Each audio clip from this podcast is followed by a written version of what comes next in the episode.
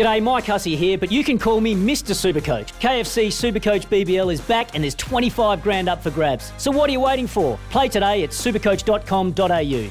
T's and C's apply. New South Wales authorisation number TP slash 01005. This is the rugby run. We are talking rugby. And we're going to head to Australia now, catch up with an icon of Australian broadcasting, uh, Peter Mears. Peter, good afternoon. Welcome. G'day, Watto. How are you, mate? Yeah, good. Steve Devine alongside of me, another one of your fellow countrymen who was probably the smartest Australian I've ever met because he decided to come here, live and play for the All Blacks. Toughest little halfback we had from Tippy. I'm glad you kicked me out. Yeah. Hey, um, uh, good to see you, Steve.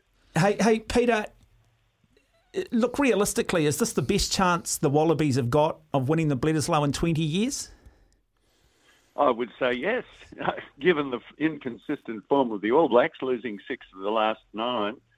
But mind you, the Wallabies have been up and down too, haven't they? If you go with the pattern, win one, lose one, win one, lose one, which they've done in three series against England, Argentina, and South Africa, they should win the first test against New Zealand.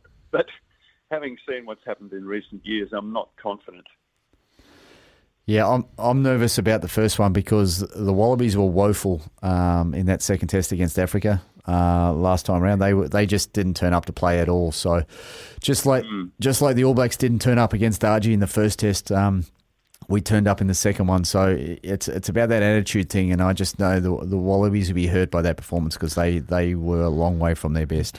Uh, Peter, do you get a sense though that if there's one team the Wallabies will lift against, will lift against more so than any other side, it is us.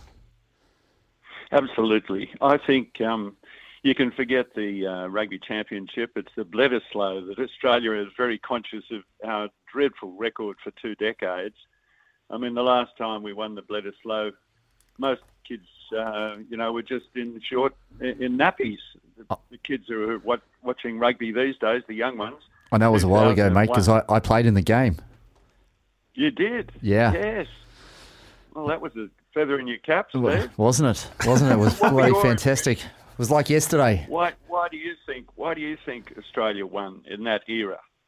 Uh, I think they had some remarkable players in that era. I think uh, the Larkhams, um, the Gregans, Finegans, um, you know, at, at, the end of the day, to be a world class team, you've got to have world class players. And um, I just think um, I, I, also believe that uh, having three super teams back then was was a huge part of it to building uh, really serious combinations and to having. I just think I just think you're spread a little bit too thin over there at the moment, and you, and you really struggle with combinations.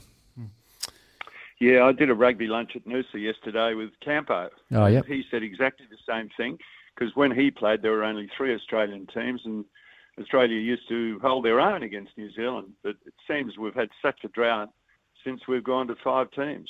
Yeah. Yeah, certainly. You're just you're just too thin, and you um you know you you could have r- three really good teams in Australia, and um you know New Zealand. Look at New Zealand rugby this year um, with the introduction of uh, the Moana Pacifica team. That's almost the sixth team. That took a lot of people out of club rugby, took a lot of people on the fringes into that team, and, and it thinned us out a little bit as well. A few teams late in the competition, Highlanders particularly, started getting some injuries, and with a sixth team over here, you just you, you really struggle for fodder at the at you know the the dark ends when you when you have a few key uh, injuries in those big positions. You you know our depth we struggled this year in New Zealand as well. Mm. Hey um, Peter, so when you run across this squad or the, the the twenty three, however it might look when this team is announced, what has impressed you about this Wallaby team this year? Where are the strengths first? Well, there's one player who's been an absolute all-star Marika Koroibete uh, would have gone into any World 15 on his performances. That uh, try-saving tackle on Mapimpi in the last game was an absolute classic. But uh, he has been backed up by other lesser lights, I suppose you might say. Uh, Rob Valetini's been outstanding. It's the best year he's had in Test rugby. Jed Holloway's come into the pack and added a bit of starch. Uh, Michael Hooper's always terrific, but he's had to pull out because of mental frailties. And Fraser McReight's come in and made a huge impact, I think. Three tries so far for the little fellow from Queensland. Um, you know, Hunter Paisami, the centres have gone well, Len Ikitau. But the inconsistency is what worries me, and it's not just Australia. Of course, New Zealand's inconsistency is staggering. I've never known the All Blacks to be so unreliable, and Oh, it's, it, Peter, like, it's uh, not it's not lost on the New Zealand public. I can tell you that. Yeah. Well, don't you think what are the most difficult thing for the All Blacks is the criticism from their their own country, their own media? Because they expect so much. Well, but that's always been the way. And anybody that's come along and thinks suddenly um, that Ian Foster, it's been unfair and it's somehow been different, it's not. I mean, I remember the days of Laurie Mains under all sorts of scrutiny, John Hart for a period there. That's just the way it is, and that's the way it should always be. And the day that the New Zealand public and the media stop caring, stop asking the hard questions, uh, we're going to be in real, real trouble, Peter. Uh, look, just coming back though, I asked you about your strengths. What you know, and you're talking about the inconsistencies, but where are the areas that are letting Australia down at the moment? Well, the scrum's been strangely unreliable, and it had been in terrific nick leading up to uh, this rugby championship. And I put a lot of it down to the enigmatic Taniela Tupou. As you know, he's Kiwi born, he's 135 kilos. When he's fit, he's a force of nature. He hasn't been bested in the, the local Super Rugby uh, by any other prop that I've seen this season. But uh, with the birth of his first child, he had a month off, and I don't know what he was doing. Probably sitting on the sofa and eating Kentucky Fried or something. But he's certainly gone backwards in his fitness and his form, his confidence. Uh, his set piece hasn't been as good as it normally is. And if you could put it down to one person, but of course, as you know, a scrum isn't. It's, it's eight people who pack together and it's been um, there's been a lot of changes because of injuries. and I'm pleased to see that Cadeyrn Neville's been selected in the squad. He's a standout in the lineouts, and um, you know the the squad's actually looking pretty good. I think Swain and Frost are pretty good backups to Matt Philip in the second row and the lineouts in particular. So that's to me been the source of the problem that if you're not winning up front, particularly against teams like New Zealand and South Africa, you're no chance, even if you've got the best backline in the world. Yeah, that, that that's always been over probably the last ten years. It's been the the frailty of the Wallaby pack that sort of has brought them undone. So they, they have made some changes there. Um, you know, the, the the new locks that have come in this year, I think, have added a lot to to the Wallaby team. They can um, they're not not scared to carry the ball and carry hard. Um, mate, halfback. Do you think um, Nick Nick White's performance last test was was woeful? Um, obviously, he had a bit playing on his mind from from when he almost died against Faf de Klerk. Um, do you, who's going to play nine? Would you bring in? Would you go? Would you go and try and win the Bledisloe Cup and bring in um, someone like Tate McDermott to actually throw some attacking firepower out there? Yeah, as far as I'm concerned, Tate McDermott's the best running halfback if you're going to be hypercritical, you'd say his box kick is not up to the standard of someone like Nick White. But Nick White's become very predictable, and his box kick, to me, isn't a positive for the Wallabies. The strength of the Wallabies are their running backs, and they've got to get the ball to them as much as they can, particularly out in the flanks, the back three. Uh, Tate McDermott, to me, deserves a go, but whether or not he'll be any better than Nick White remains to be seen.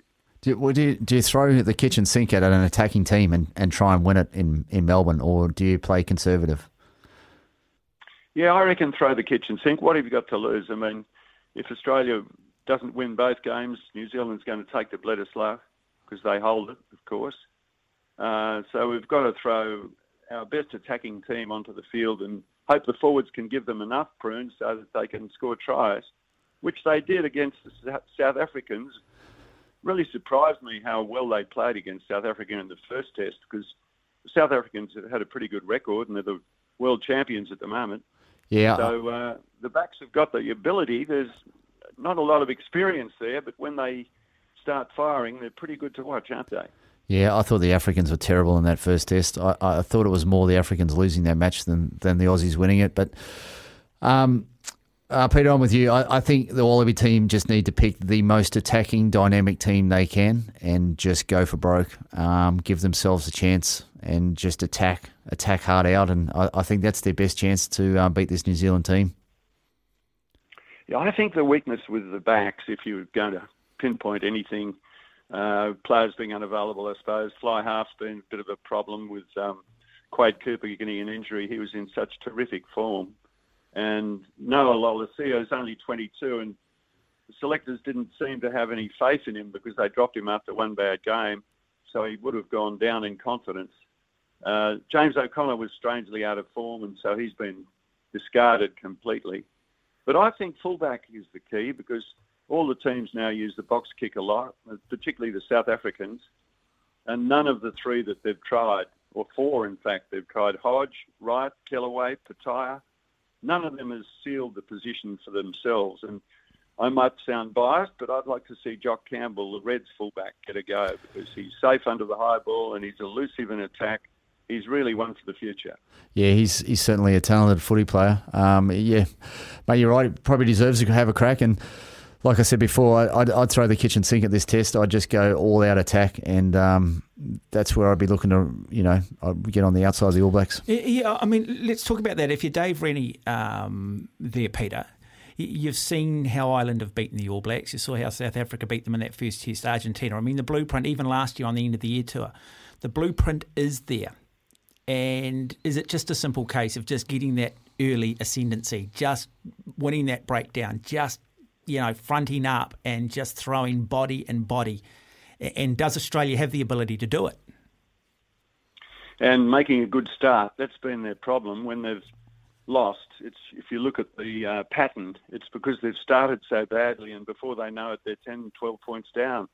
Uh, it was noticeable against South Africa how pumped they were. They were really amped in the first 40 minutes, and they dominated that first test against South Africa, who strangely just stuck to their old pattern of forward dominance and box kicking and never gave their backs a run. But they wake up in the second test.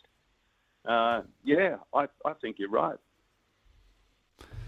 Yeah, it's it's going to come down to the two forward packs, right? At the end of the day, who who gets up front, who gets the um, the go forward. I've I've always said against uh, against the Wallabies, you know, don't um, don't try and run around them too much. Try and go over the top of them because that's that's their weakness over, over the last few years is is tr- just running clean straight over the top of them. And I, I, think that's hopefully that's what the All Black team will bring uh, Thursday night. You've lost a couple of key players in Savea and Frizell do you think the All Black problem has been similar to the Wallabies, the inconsistency in selection? Yeah, I, um, for the for the All Blacks, I just feel like not everyone on the field has been on the same page across um, the, the, best part of the last three years. I think uh, a couple of uh, a couple of changes to our coaching staff over here, is, as I've seen in the last two games. Although we dropped one to Argentina at home, I, I, I feel like there's a bit more of a pattern. We we were just beaten by a better team on the night and didn't prepare well enough. So.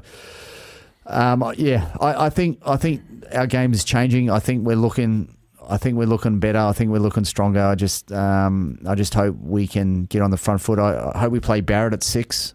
Um, he adds he adds a bit of mongrel and a bit of firepower at six position. I like he that. He lacks discipline though, doesn't he? Yeah, yeah, he can do. He can do. Um, I, I think Hoskins Sotutu will get a run at eight. Um, I certainly hope so. Um, yeah, and it's just going to be it's just going to be a, a, bit of a bit of a tug of war up front. Um, hopefully, um, the All Blacks can, can get on top like they did in the second test against Argy and, and, and give them a good rumble, you know. Now, Peter, I understand that lovely wife of yours wants to take you out for dinner during that Bledisloe Cup match. Are you going to go with her or are you going to watch the game? Come on, mate. I'm putting yeah, you on the spot here, Peter. Now, you, she's probably in the background, so I want. Yeah, she is in the background, probably listening to every word, Watto, and she remembers having dinner with you yeah. when you were here for the Commonwealth Games and the Gold Coast. Yeah. And enjoyed your company very much. Yeah. But, uh, mate, I'll be watching the game. Good on. to it, obviously. No, good on you. And mate. one thing I haven't mentioned uh, about this Wallaby team is the absence of Michael Hooper. I think we can't underestimate what a pillar of uh, a rock, you know, he's been for the Wallabies, both in the pack uh, as a player and as a leader. And James Slipper's taken over as captain and done a pretty good job, but losing Hooper was a huge blow for the Wallabies. And if there's any excuse, I suppose it could be laid at the feet of the leaders. How um, mate? How are ticket sales looking in Melbourne? Is it sold out? Is it what's? Is it? Is there much talk and hype? Melbourne hyper? people, Steve. Melbourne people would go to the opening of an envelope. You always guarantee a good yeah. crowd there. Okay, so she's sold out. Yeah, yeah. Hey, Peter, we'll, we'll let you go, mate. Uh, uh, what's the weather like there on the coast? Are you central or sunshine? You're central. Uh, uh, sunshine Coast. Sunshine yeah, Coast, sort yeah. of central sunshine. Yeah. Just just south of Noosa, we live. It's been terrible weather, Watto. It's been so changeable. A lot of rain, uh, cool weather. We've, we had a sunny, warm day yesterday, but it's the first one we've had this spring. Mm. Oh well, oh well. Yeah, look, I'm, I so might hold off for your I'm, your Noosa holiday for a yeah, couple of weeks. I might I might be over there around Christmas time, so if I get a chance, it would be lovely to try and catch up. Peter, as always, thank you for your time this afternoon on the program. Greatly appreciated. It's a pleasure, mate. See you, Steve. Cheers. Cheers, Peter. There you go. Peter Mears, uh, Australian rugby broadcaster, joining us previewing the Bledisloe Cup. Deck maintenance isn't fun. Move the furniture and barbecue, sand and prep, paint, seal, or get a low maintenance Trex deck. The only colour fade you'll have to deal with is watching the sunset. Trex, the world's number one decking brand.